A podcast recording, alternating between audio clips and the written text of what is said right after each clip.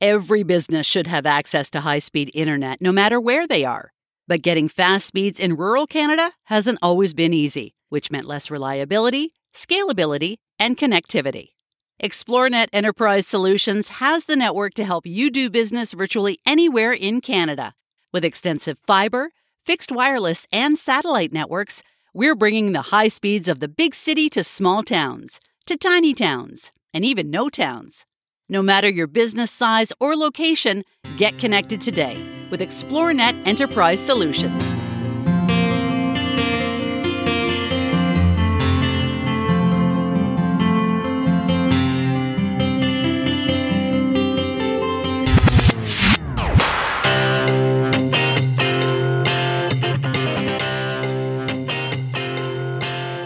Are you ready to clear a new path? Welcome to Clearing a New Path podcast, a space for the underrepresented voices of women entrepreneurs in rural Canada. I'm your host, Shauna Ray. Each episode, guests will speak authentic truth because it's the truth that connects us. Each one inspires us all to take up space within our own communities and within the business world, reminding us that each path can be messy and unique.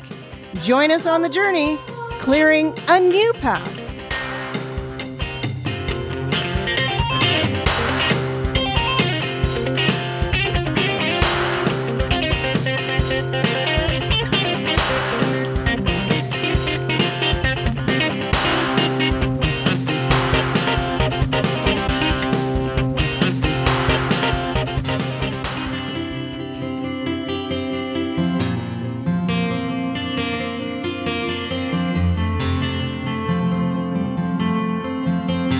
Since starting this podcast, I've often found it challenging to find statistics, not just about rural women entrepreneurs in Canada, but also the intersection of further marginalized groups in rural spaces.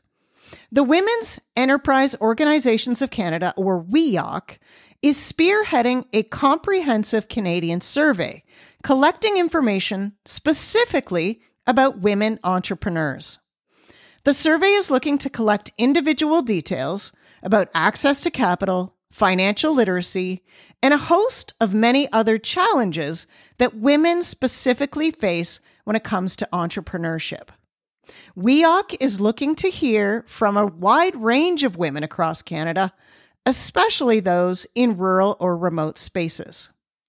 To find out about WEOC and about the survey, I spoke with Allison Kirkland, the agency's CEO. Allison was named the inaugural CEO of WEOC in September 2019.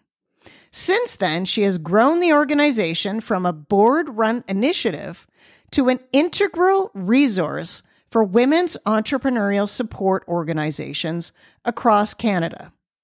With strong and long lasting connections within government and industry, Allison leads from experience with 20 plus years in communications management and a decade as a certified small business counselor. She has led the creation of comprehensive training programs and the development of innovative funding initiatives, and has had the opportunity to share her knowledge and experiences with women entrepreneurs and organizations in Ukraine and Vietnam. Allison is actively involved with the Canada 51 Venture Capital Initiative, Canadian Women's Chamber of Commerce, COVID 19 Communications Roundtable, and Manitoba Chambers of Commerce. Well, Allison, why don't we start at the very beginning? What is the Women's Enterprise Organizations of Canada and who do you support? So, Women's Enterprise Organizations of Canada is a mouthful. So, probably in our conversation today, I'm going to refer to it as WEOC, just because it uh, saves a little bit of time. We work with organizations that support women entrepreneurs. So, those organizations that provide uh, business supports, such as uh, business advising, training, financing, all for women entrepreneurs who are looking to start and grow their business. And our goal is to provide the supports to those who are working on the front lines with women entrepreneurs and helping them, ensuring that, that the teams that are working with entrepreneurs have the resources at the ready so that they can uh, support women entrepreneurs as, as they're doing their thing, growing their businesses, seeking support in a variety of business related areas. And do you have offices like women's enterprise organizations across the nation? There are, and there's a variety. There's regional, there's provincial, there's national organizations, a whole a whole variety that that do different things. Um, some of them are focused, you know, on sort of three key services, which is business advising, the financing, and the training. Others have supports in you know in training and mentorship and networking and events. So there's a whole range of them. Lots in you know sort of from British Columbia to the East Coast, um, but not quite as many in the North. And so that's an area we'd love to see um, a bit of work done to, to support women entrepreneurs. And what about support for rural and intersectional women? Right. And this is such an important part of of the work. Um, and it, it, it's interesting, you know, you, you, you know, so many organizations are located in, in urban centers, but I think supporting women throughout the country is so it's so important. And so I sort of joke that we are an organization for women entrepreneurs that doesn't actually work with women entrepreneurs. So we support the organizations that are that are doing that work and of course they're in urban and rural communities around the country.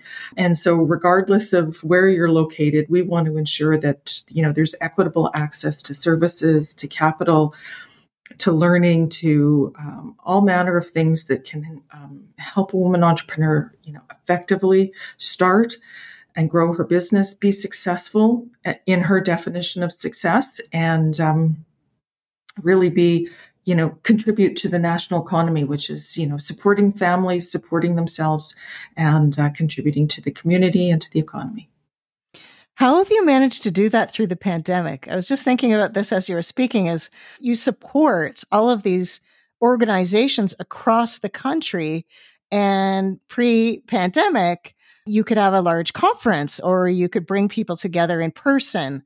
But how have you managed to do that during this challenging time? You know, the pandemic has been so devastating in so many ways, but if we can look for a small silver lining, I would say that it has really enabled us to look at technology and bring people together um, virtually. And we have really done so much of that.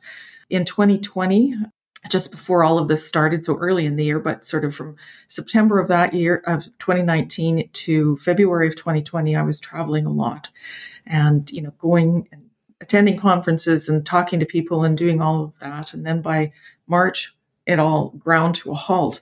But that really didn't slow us down because everybody moved online and and we've had you know been able to connect across the country. Our office luckily is located in Winnipeg. And so we're sort of in the center of the country. So it's kind of nice for us because we can manage, you know, all the time zones relatively effectively and just, you know, connect everybody online, which has been terrific. Did you just have a big conference? Am I correct in, in saying that? Or do you have one coming up? We're actually doing one right now. We do it.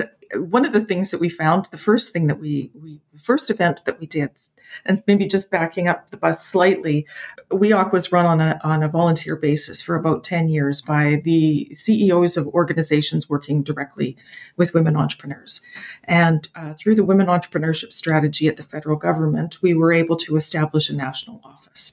And so we were able to sort of formalize everything and, and hire staff and really dig in and, and really start to build out the resources that we were looking to develop. And so the first thing, one of the first things we did was to host a, a conference, which we did in May of 2019, 2020 rather. And we did it for a full day and we just found that everybody was exhausted and it was, it was a lot of commitment. So we've taken our conference and we do it two days, two hours a day, two days a week for all of February. And it's an opportunity for us to share speakers and learning and connection and it's easier hopefully for people to maybe set aside a little bit of time rather than a whole time than a whole day and also to focus for you know an hour or an hour and 10 minutes rather than you know sort of having us on in the background and you know going about our days we're you know hopefully allowing for people to for our participants to, you know, to really dig into the topic and to really engage with the others. Why are you so passionate about this work?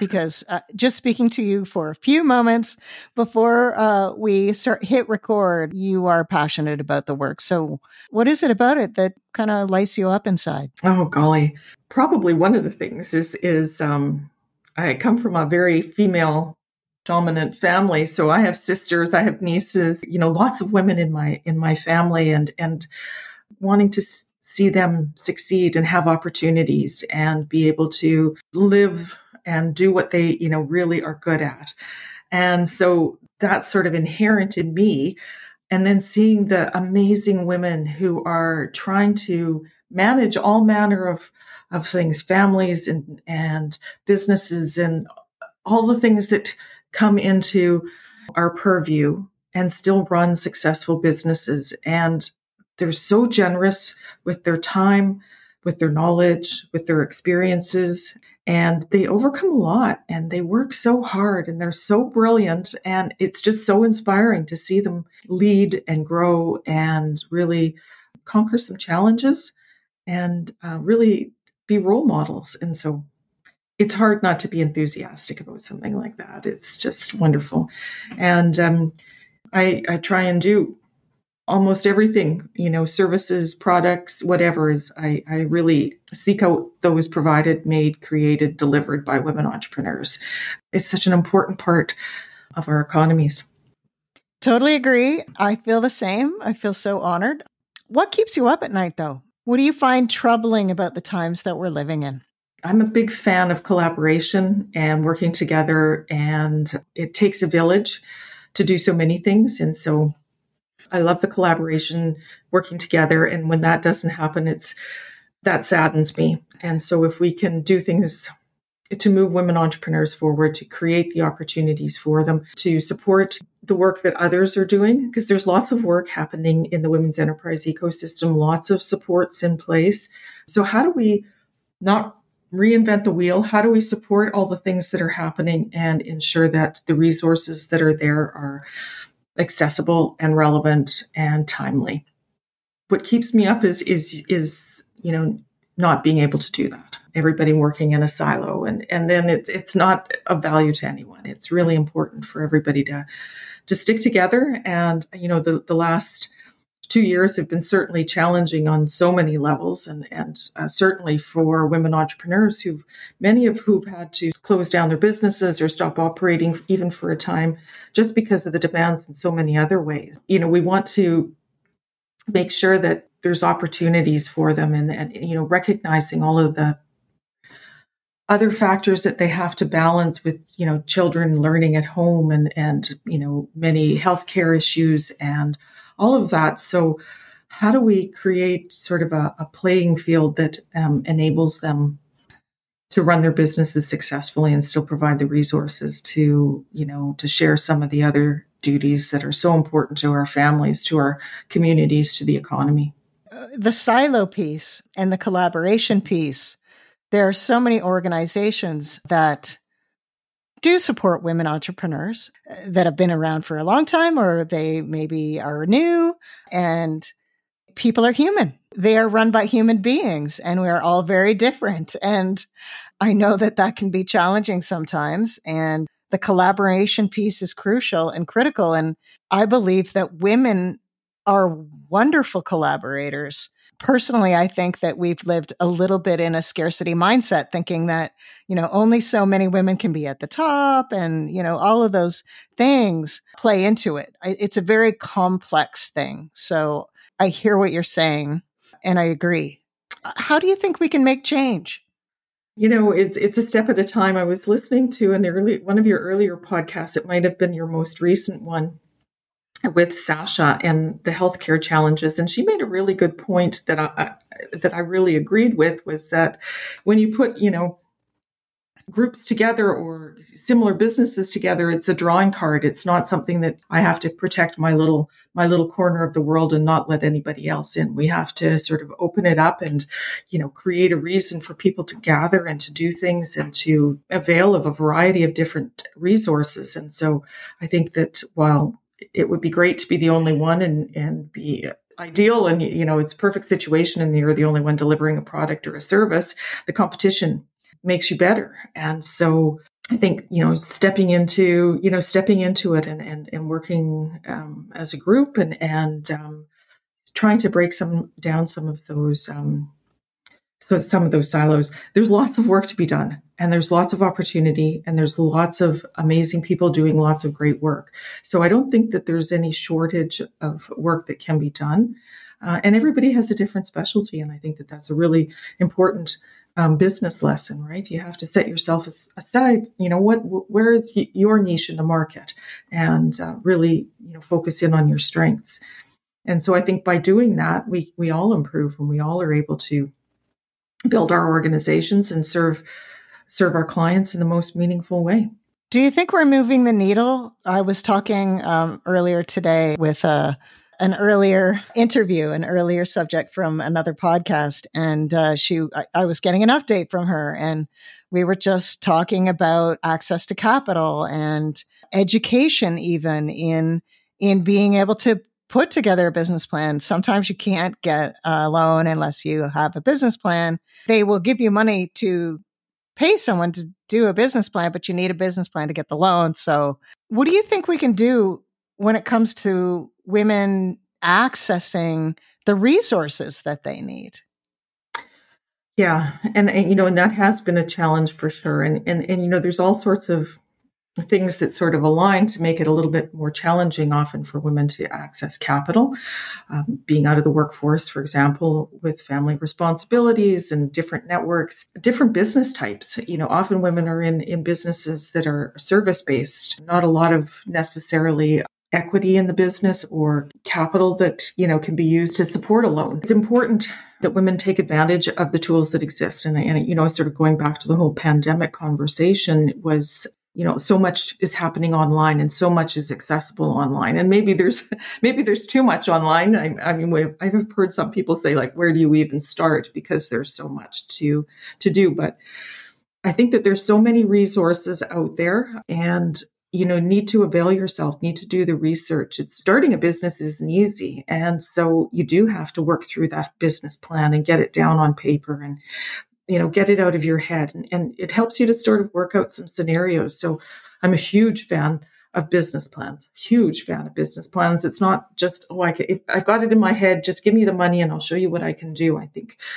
It's so important to, to doc, document that and to identify you know where are you going? How are you getting there? What are the risks um, how are you going to overcome those risks? It's such a good exercise to really think it through. And, you know, maybe it'll help you evaluate that the idea needs a little work or, or maybe it's not the right idea, or maybe it's not the right time. And maybe there's, a, you know, a version of it that would be more appropriate. But there's a lot of work to be done in the business plan. So, so taking advantage of the resources that exist from so many uh, organizations that have gone to virtual tools so there's lots to, to learn and do there.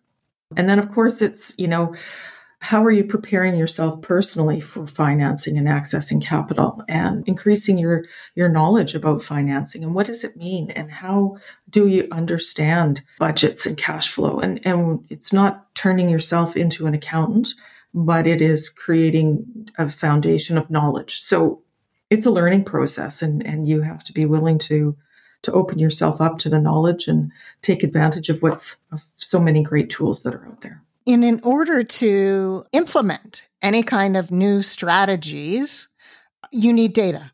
So let's talk about the survey that you're currently deploying, how you're doing that, and then how are you going to use the data that you you collect? I am so excited about this survey, um, and it went to market this week, and we are looking to get at least a thousand women to complete the survey. We're also going to do some focus groups and some one on one interviews. But the first step is the survey, and that's really going to be the foundational piece. And we are looking at women's experiences accessing capital. So, you know, how did they finance their business? You know, was it from personal savings? Was it friends and family? Venture capital angel investors? Did you go to a bank? Did you use your credit card? There's so many ways that that you know financing can be arranged but we want to know what the experiences have been uh, for women entrepreneurs particularly as they they look to banks and credit unions or for venture venture capital or angel investors.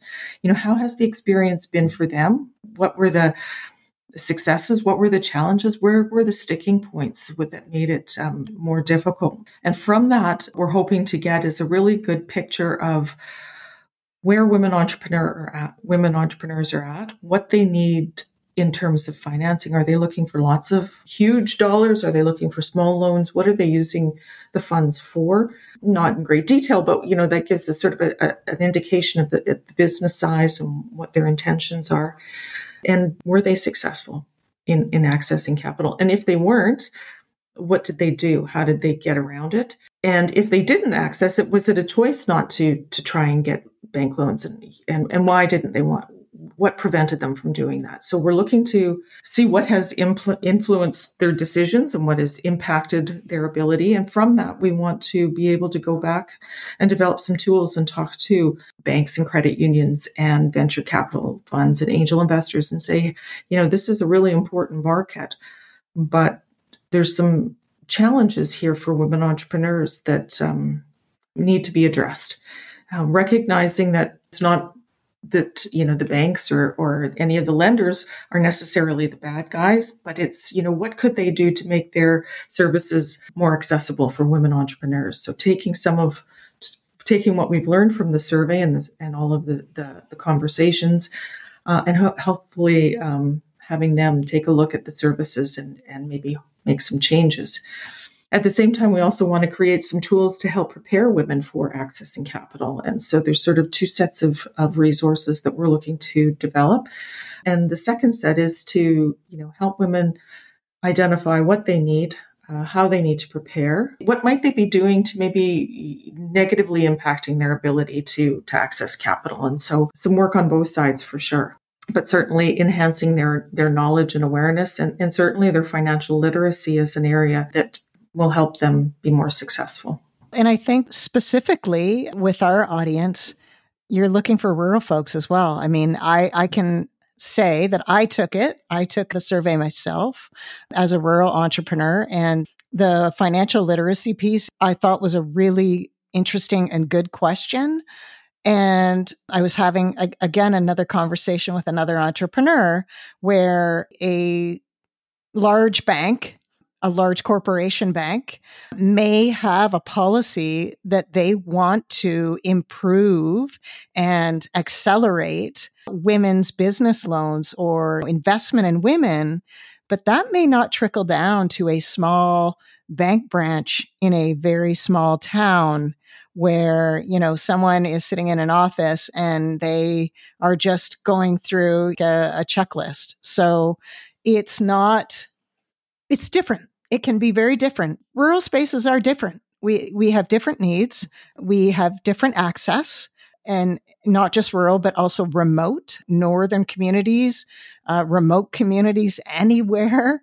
If they don't have a bank within, you know, two hour drive or something like that, I mean, it is, it can be an issue. So collecting that data and as you say, creating tools, providing information to these institutions, uh, if you will, but also to the government. I imagine you'll make it accessible to people um, developing any kinds of programs. That's pivotal. So, and you also have uh, some incentive in the survey. You might want to mention that too. Yes, we are. It takes time to complete the survey. We've tried to keep it to about 15 minutes, but we are incentivizing it with um, two draws, $250 each. Um, so, random draws of this for anybody who wishes to provide that information. It is a, an anonymous survey, but if they do wish to provide their information, we will be making um, uh, two draws at the end and as you say, it's it's so important to get hear the voices of of all women entrepreneurs in Canada, and they are in rural and northern communities and doing amazing amazing things. So our goal really is to to make this information accessible to urban and rural bankers and venture capital funds. None of this is one size fits all. Everybody's different. Their their goals are different, their experiences are different, their needs are different. And so, you know, one form doesn't necessarily capture the essence of, of, of an individual entrepreneur. And so so we need to dig a little bit deeper and that's and that's what the goal of this uh, this survey is is about is what are those goals? What are those needs?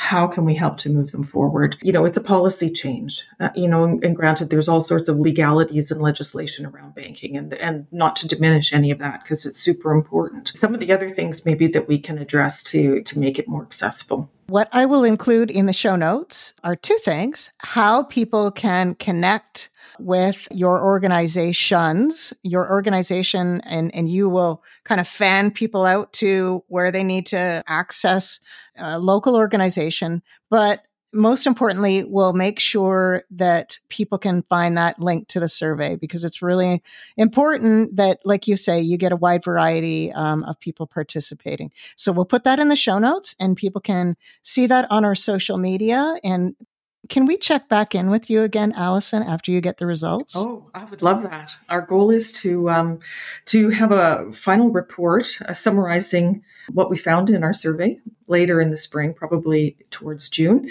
Uh, so I'd love to share with you what we've learned and, and um, some great conversations that'll come from that. And we're also looking for, of course, just a, another little plug is of uh, all intersectionalities of women, Indigenous, newcomers, all ages. We really need to hear their voices and need to hear their experience. Thank you so much for spending some time with me today, Allison. And uh, I look forward to speaking with you again very soon. Thank you, Shauna. It's been such a pleasure.